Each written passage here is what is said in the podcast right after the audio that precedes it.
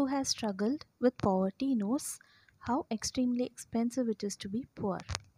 இன்னைக்கு நம்ம பார்க்க போகிற கதையோட தலைப்பு இறகு. இறகு அப்படின்னு சொல்லி கேட்டோடனே உங்களுக்கு ஒரு சாஃப்டான ரொம்ப ஒரு ஹார்ட் டச்சிங்கான அந்த மாதிரி ஒரு கதையாக தோணலாம்.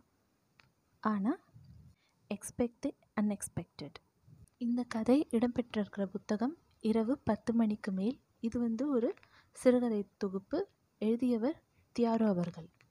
இந்த கதையில் வர கதாபாத்திரங்கள் முத்தப்பன் அருக்காணி. அவங்க வந்து முத்தப்பனோட அம்மா. தங்கமுத்து முத்தப்பனோட அப்பா. பிச்சாண்டி முத்தப்பனோட ஃப்ரெண்டு பேராச்சி பாட்டின்னு சொல்லி ஒரு சின்ன கேரக்டரும் இருக்காங்க. இப்போ நம்ம கதைக்குள்ளே போகலாம்.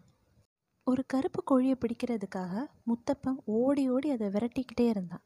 ஆனால் அவனால் அதை பிடிக்கவே முடியல. அவன் வந்து ஒரு சுவர் மேலே ஏற அது வந்து அங்கேருந்து தாவி தாவி தாவி இப்படி அவனுக்கு தண்ணி காட்டிகிட்டே இருந்துச்சு. உடனே அவன் டென்ஷன் ஆகி கைக்கு சிக்காமல் எங்கிட்டு போயிடுவ? கருத்த கோழியே உன்னை பிடிக்காமல் விட மாட்டேன்டி அப்படின்னு சொல்லிட்டு அதுக்கப்புறம் அங்கேருந்து விலகி போயிட்டான். இந்த மாதிரி பல சந்தர்ப்பங்களில் ட்ரை பண்ணியும் பாவம் முத்தப்பனால் அந்த கோழியை பிடிக்கவே முடியலை. ஒரு கட்டத்தில் ரொம்பவே சோர்வாகி அவனுக்குள்ள நினச்சிக்கிட்டான். எனக்கும் படிப்புக்கும் தான் ரொம்ப தூரம்னு பள்ளிக்கூட வாத்தியான் சொல்கிறான் படிப்பு தான் பிடிப்படலையேன்னு நினச்சா இந்த கோழியும்ல என் கையை விட்டு ந நழுவிக்கிட்டே ஓடுது? அப்படின்னு சொல்லி எரிச்சலோட மரத்தடியில் உட்காந்துருக்கான் முத்தப்பன் அந்த கிராமத்தில் ஆறாவது வகுப்பு படிச்சிட்ருக்கான். அவங்க அப்பா தங்கமுத்துவுக்கு இப்படி தான் இதான் பர்டிகுலரான வேலைன்றதெல்லாம் கிடையாது. எல்லா எடுபடி வேலையும் செய்வார். அவங்க அம்மா அருக்காணி வயல் வேலைக்கு போய் அதில் வர வருமானத்தை வச்சு குடும்பத்தை பார்த்துக்குறாங்க இப்போ எதுக்காக இவன் இந்த கோழியை பிடிச்ச பிடிக்கிறதுக்காக அலைஞ்சிக்கிட்டே இருக்கான் அப்படின்னா அதுக்கு ஒரு சின்ன ஃப்ளாஷ்பேக் போன வாரம் ஊர் நாட்டம்மா வீட்டில் கல்யாணம் ரொம்ப கிராண்டாக நடந்துச்சு. பெரிய விருந்து இப்போ இருக்கிற எல்லா பாஷ்னஸோடையும் அந்த கல்யாணத்தை சீரும் சிறப்புமாக பண்ணிகிட்டு இருந்திருக்காங்க. இப்போ அவனோட ஃப்ரெண்டு பிச்சாண்டின்னு சொல்லி ஒருத்தன் முத்தப்பனை பார்க்கறதுக்காக வர்றான் அவனோட வீட்டுக்கு. இலே முத்தப்பா நாட்டம்மா வீட்டு கல்யாணத்தில் கறி குழம்பும் கோழி வறுவலும் மணக்குது. போனால் ஒரு பிடி பிடிக்கலாம் அப்படின்னு சொல்லியிருக்கான். நாம் போய் பந்தியில் உட்காந்தா கழுத்தை பிடிச்சி வெளியே தள்ளி போடுவாயா? மோசமான கூட்டம் அப்படின்னு முத்தப்பன் சொல்கிறான் அடப்போட பயந்தங்கோழி கூட்டத்தோட கூட்டமாக பந்திக்கிட்டு முந்திட்டோன்னா சோறும் கறியும் கிடைக்கும். சத்தம் போடாமல் தின்னுட்டு டவுசரில் தொடச்சிட்டு ஓடி வந்துடலாம் அப்படின்னு பிச்சாண்டி சொல்கிறான் அதுக்கு முத்தப்பன் அப்பனுக்கு தெரிஞ்சால் வைவார் அப்படின்ற மாதிரி சொல்கிறான் என்னத்தையாவது சொல்லி சமாளிச்சுட்டு வாடா அப்படின்ற மாதிரி பிச்சாண்டி கூப்பிட அவனும் அத்தா நான் குளத்தங்கரம் பக்கம் போயிட்டு வரேன் அப்படின்னு சொல்கிறான் அவங்க அம்மா பயந்துட்டு வயிற்றுக்கு என்னடா ஆச்சு? அப்படின்ற மாதிரி கேட்குறாங்க நோவுலாம் ஒன்றும் இல்லை.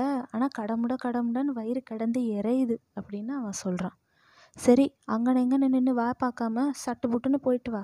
சுக்கு காஃபி போட்டு தரேன் அப்படின்னு அம்மா சொன்னோடனே பிச்சாண்டியோட தோளில் கை போட்டுட்டு வேகமாக கல்யாணத்தை நோக்கி நடக்க ஆரம்பிச்சிட்டான். பிச்சா நம்ம ரெண்டு பேருக்கும் பந்தியில் இடம் கிடச்சிருமா? உன்னை நம்பி தான் வாரேன். அதுக்கு பிச்சாண்டி ஏன்டா கிடைக்காது? முண்டி அடிச்சிட்டு போய் உக்காந்துட வேண்டியது தான் முத்தப்பன். எனக்கு சோறு கிடக்காட்டியும் நான் கவலைப்பட மாட்டேன். கோழி வறுவல் கிடைச்சா போதும். சோறு தான் வீட்டில் இருக்கே அப்படின்ற மாதிரி. அந்த கோழியை நினைக்கும் போதே அவனுக்கு வாயில் ஃபுல்லாக எச்சி ஊறிக்கிட்டே இருக்குது ஒரு பந்தியை மிஸ் பண்ணிட்டாங்க. ஆனால் அந்த இடத்துல இருக்கிற வாசத்தினால அது கண்டிப்பாக முயற்சி பண்ணிகிட்டே இருக்கணும்னு சொல்லிட்டு பிச்சாண்டி சொல்கிறான் முத்தப்பா அடுத்த பந்தியை விட்டுறக்கூடாது. அதுதான் கடைசி பந்தியாக இருக்கும். அதுக்கு முத்தப்பன் சரி இறங்கிட்டா போச்சு.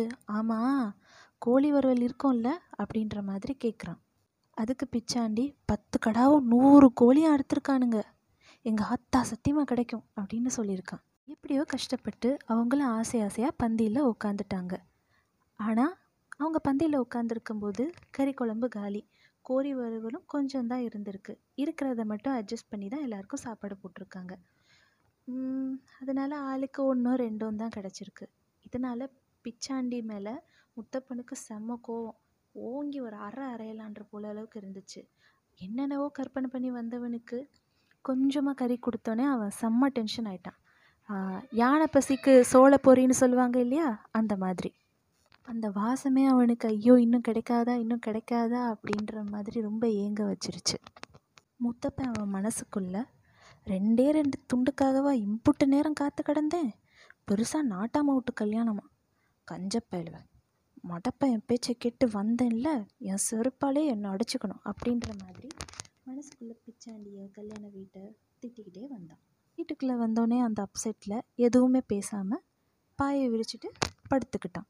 அவங்க அம்மா என்னவோ ஏதோன்னு சொல்லி அவனை எழுப்ப கொஞ்சம் ஒரு மாதிரி சினுங்க ஆரம்பிச்சிட்டான். அவங்க அம்மா சுக்கு காஃபி போட்டு வச்சுருக்கேன் எந்திரிடா அப்படின்ற மாதிரி சொல்கிறாங்க வேணாம் துறைக்கு என்ன கோவம்? சரி சுட்ட வத்தல் இருக்கு கஞ்சி குடிக்கவா வேணாம் போ. வேற என்னதான்ல வேணும்? கோழிக்கறி கோழிக்கறி வேணும். இதை கேட்டோடனே அவங்க அம்மாவுக்கு செம்ம ஆச்சரியம். கோழிக்கறியா? கஞ்சிக்கு உப்பு வாங்க காசு இல்லாமல் நானே கிடந்து அல்லாடுறேன். நிலமை தெரியாமல் விளாட்றியா? அப்படின்னு கேட்குறாங்க அதெல்லாம் எனக்கு தெரியாது. எனக்கு கோழிக்கறி வேணும். தட்டு நிறைய வேணும். அப்படின்ற மாதிரி அவன் பயங்கரமாக அடம் பிடிக்க ஆரம்பிச்சிட்டான். அடம் பிடிச்சோன்னே அவங்க அம்மா ரொம்ப டென்ஷன் ஆகி முதுகில் டப்புன்னு ஒரு அடி வச்சுட்டாங்க. அவன் வலி தாங்க முடியாமல் ஐயோன்னு அலறிட்டான். முகம் வாடினதை பார்த்து அவங்க அம்மாவுக்கும் ரொம்ப பாவமாக போயிடுச்சு. உடனே மனசு இறங்கி வந்து முத்தப்பா நாளைக்கே உனக்கு கோழிக்கறி வச்சு தரேன்ல அப்படின்ற மாதிரி சொன்னோன்னே முத்தப்பா செம்ம குஷி ஆயிட்டான் எந்திரிச்சு உட்காந்துட்டு எப்படியாத்தா உன்கிட்ட தான் காசு இல்லைன்னு சொன்னியே அப்படின்னு கேட்குறான் கோழி இருக்குல்ல அப்படின்னு அவங்க அம்மா சொல்கிறாங்க அவன் ஒரு மாதிரி கன்ஃபியூஸ்டாக பார்த்துட்டு இருக்கும்போதே அவங்க அம்மா சொல்கிறாங்க அதான் இல்லை அந்த கருப்பு கோழி. கேப்பாரட்டு கிடக்குது. ஒரு மாதமாக தினிக்க ராவுக்கு நம்ம வீட்டு முருங்கை மரத்தில் தான் வந்து அடையுது. கேப்பார் இல்லாத கோழி அப்படின்னு சொல்கிறாங்க நாளைக்கு நீ பல்லு தேய்க்கிறதுக்கு முன்னாடி கோழியை பிடிச்சி என்கிட்ட தந்துட்டு போ. நீ குளிச்சு முடிச்சு வாரத்துக்குள்ளே கோழிக்கறியும் வறுவலும் தட்டில் இருக்கும்ல அப்படின்னு சொல்கிறாங்க இதை கேட்டு முத்தப்ப செம்ம எக்ஸைட் ஆயிட்டான். இதுக்காக எப்படியாவது இந்த கோழியை பிடிச்சே தீருவேன்ற மாதிரி மனசுக்குள்ளேயே கங்கணம் கட்டிகிட்டு இருந்திருக்கான். ஸோ அடுத்த நாள் தான் இந்த நான் ஸ்டார்டிங்கில் சொன்னேன் இல்லையா இந்த கோழியை பிடிக்கிற சீன்ஸ் அது எல்லாமே வந்து வருது. அந்த கோழியை பிடிக்க அவன் ஒரு வாரமாக ட்ரை பண்ணிகிட்ருக்கான் ஞாயிற்றுக்கிழமை அன்னைக்கு அவங்க அம்மா அவன்கிட்ட கேட்குறாங்க டேய் கோழி அப்புறமா கூட பிடிச்சிக்கலாம்டா. வந்து நீ சாப்பிடு அப்படின்ற மாதிரி சொல்கிறாங்க இல்லை இந்த கோழியை பிடிக்காம நான் வரவே மாட்டேன் அப்படின்னு சொல்லி அவன் உருண்டு புரண்டு முயற்சி பண்ணதில் அவன் உடம்பெல்லாம் காயமாக இருக்குது சரிடா ஆகிறதா ஆகட்டும். இப்போதைக்கு கஞ்சி பருப்பு கஞ்சி வடித்து பருப்பு துவையல் அரைச்சி வச்சுருக்கேன். இதை சாப்பிடு ராசா அப்படின்னு சொல்கிறாங்க நினச்சதை முடிச்ச அப்புறம் தான் நான் சோத்தில் கையை வைப்பேன் அப்படின்னு சொல்லி தீர்மானமாக சொல்லிட்டான். கோழிக்கறிக்காக வயிற்ற காய போடுறான் பாரு கிறுக்குப்பேன் அப்படின்னு சொல்லி அவங்க அம்மா கொஞ்சம் கோவிச்சுக்கிட்டாங்க. இதே மாதிரி அவங்க பக்கத்து கிராமத்தில் இருந்து அவங்க மாமா வீட்டிலேருந்து ஒரு பாட்டி வந்திருப்பாங்க. அவங்களும் இதே தான் சொல்லுவாங்க. அதனால் அவன் செம்ம டென்ஷன் ஆகி வாய முடுக்கிழவி உனக்கு தெரிஞ்சதெல்லாம் பழைய கஞ்சியும் பச்சை மிளகாயும் தான். கோழிக்கறி பற்றி உனக்கு என்ன தெரியும்? அப்படின்ற மாதிரி கடுக்கடுன்னு பேசிட்டான். எனக்கா தெரியாது.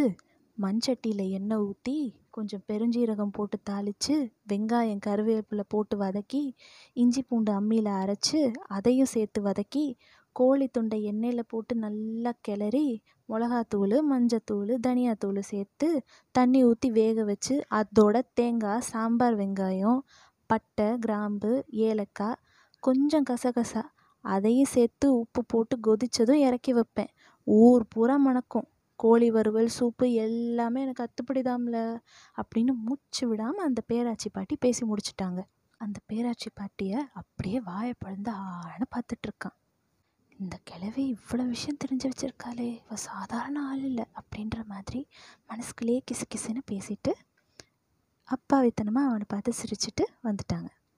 அப்புறம் அந்த பேராச்சி பாட்டி உன் தாத்தா சீறி பாஞ்ச ம புளியை மடக்கி பிடிச்சவர். மதம் பிடிச்ச யானையை கூட அடக்கி வச்சவர். நீ என்னடானா ஒரு கோழியை பிடிக்கிறதுக்கு பேயா அலையிற? ஆனாலும் ஒன்றும் முடியல அப்படின்னு நக்கலாக சொன்னாங்க. இதை கேட்டு அவனுக்கு ரோஷம் சுர்றன்னு வந்துருச்சு. எப்படியும் கோழியை பிடிச்சிட்டு தான் வருவேன்னு வீட்டை விட்டு போயிட்டான். சாயங்காலம் ஆயிடுச்சு. மழையும் கொஞ்சம் லேசாக பெய்ய ஆரம்பிச்சிருச்சு. அந்த நேரமும் அவன் வந்து அந்த கருப்பு கலர் கோழியை பிடிக்கிறதுக்காக சுற்றிக்கிட்டே இருக்கான். ஆனால் அவங்க அம்மாவுக்கு தான் மனசே கேட்கல வீட்டில் ரொம்ப சோகமாக உட்காந்துட்ருக்காங்க பாவம் புள்ள. இன்னைக்கு அவன் கையில் கோழி சிக்கினாலும் இல்லாட்டியும் நான் கோழிக்கறி வைக்க போகிறது உறுதி அப்படின்னு மனசுக்குள்ளே தீர்மானிச்சுட்டு பொங்கல் செலவுக்காக அரிசி பானைக்குள்ளே கொஞ்சம் காசு சேர்த்து வச்சதை அவங்க அப்பா தங்கமுத்துக்கிட்ட கொடுக்குறாங்க. சந்தைக்கு போய் ஒன்றரை ஒன்றரை கிலோ கோழி வாங்கிட்டு வர மாதிரி சொல்லியிருக்காங்க. குப்பையை கிளறிட்டு இருந்த அந்த கோழிக்கு பின்னாடி அவன் மெதுவாக போய் பிடிச்சிடலாம் அப்படின்னு நினைக்கும்போது ஓடி வந்து தடுமாறி கீழே விழுகிறான். லேசாக காயம் ஏற்பட்டுடுது. அந்த நேரம் கோழி வந்து ஒரு சாக்கடை பக்கத்தில் உட்காந்துக்குது அந்த கோழியை அடிக்கணும் அப்படின்றதுக்காக ஒரு கல் எடுத்து வீசும்போது கோழி பயந்து ஓடிடுச்சு. அந்த கல் வந்து சாக்கடைக்குள்ளே விழுந்து இவன் மேலே சாக்கடை தண்ணி தெளிச்சிடுது. இதனால அவன் ஈகோ ரொம்ப ஹர்ட் ஆகி ரொம்ப வெறித்தனமாக அதை துரத்தி ஓட ஆரம்பிச்சிட்டான். தப்பிக்கிறதுக்காக அங்கே இருக்கிற ஒரு குழியை ஒட்டி ஒரு மரம் இருந்திருக்கு.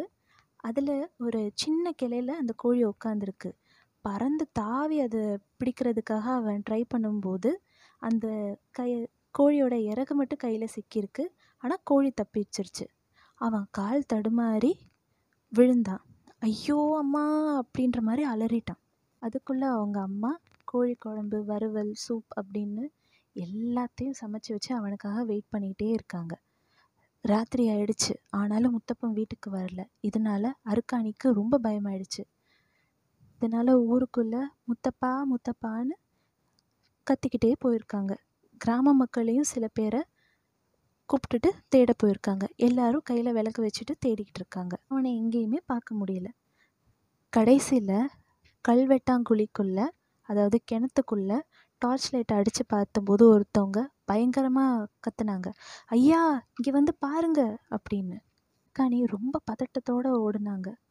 அந்த பாசி படர்ந்த அந்த கிணத்துக்குள்ள முத்தப்பன் குப்புற விழுந்து மிதந்துட்டு இருந்தான். உடனே அவனை கயிறு கட்டி மேலே தூக்கிட்டு வர்றாங்க. அருக்காணி தரையில் புரந்து புர புரண்டு புரண்டு அழுகுறாங்க. முத்தப்பனை வீட்டுக்குள்ளே வந்து பாயில் படுக்க வச்சாங்க. மூடி இருந்த அவனோட வலது கையில் அந்த கருப்பு கோழியோட ஒத்த இறக மட்டும் அவன் சாகும்போதும் இறுக்கமாக பிடிச்சிட்டு இருந்திருக்கான். இந்த கதையில் முத்தப்பனோட மரணத்துக்கு காரணம் யார்? அந்த கோழியா? இல்லை முத்தப்பனோட ஆசையா? அவனோட நண்பன் பிச்சாண்டியா? ருசியான சாப்பாட்டோட விலை மரணமா? வறுமையோட வலியை இதை விட ரொம்ப மோசமாக யாராலையும் எடுத்து காமிக்க முடியாது. ஆனால் இந்த ஒரு வறுமையை தான் நிறைய பேர் ஃபேண்டசைஸ் பண்ணுறாங்க காசு இல்லைனாலும் நிம்மதியாக தூங்கலாம். காசு இல்லைனாலும் அறவேறு கஞ்சியாவது நான் குடிச்சிட்டு இருப்பேன். இவ்வளோ காசை வச்சுட்டு என்ன பண்ணுறது நிம்மதி இல்லை அப்படின்னு. இக்கரைக்கு அக்கறை பச்சை மாதிரி. காசு இருக்கிற சிலர் காசு இல்லாதவங்கள பார்த்து ஃபேண்டசைஸ் பண்ணிகிட்ருப்பாங்க இருப்பாங்க. ஆனால் காசு இருக்கிறவங்களுக்கு கிடைக்கிற சாதாரண விஷயம் வறுமையில் இருக்கிறவங்க உயிரையே விலையாக கொடுத்து வாங்க வேண்டிய விஷயமா சுச்சுவேஷன்ஸ் நடந்துக்கிட்டு இருக்குது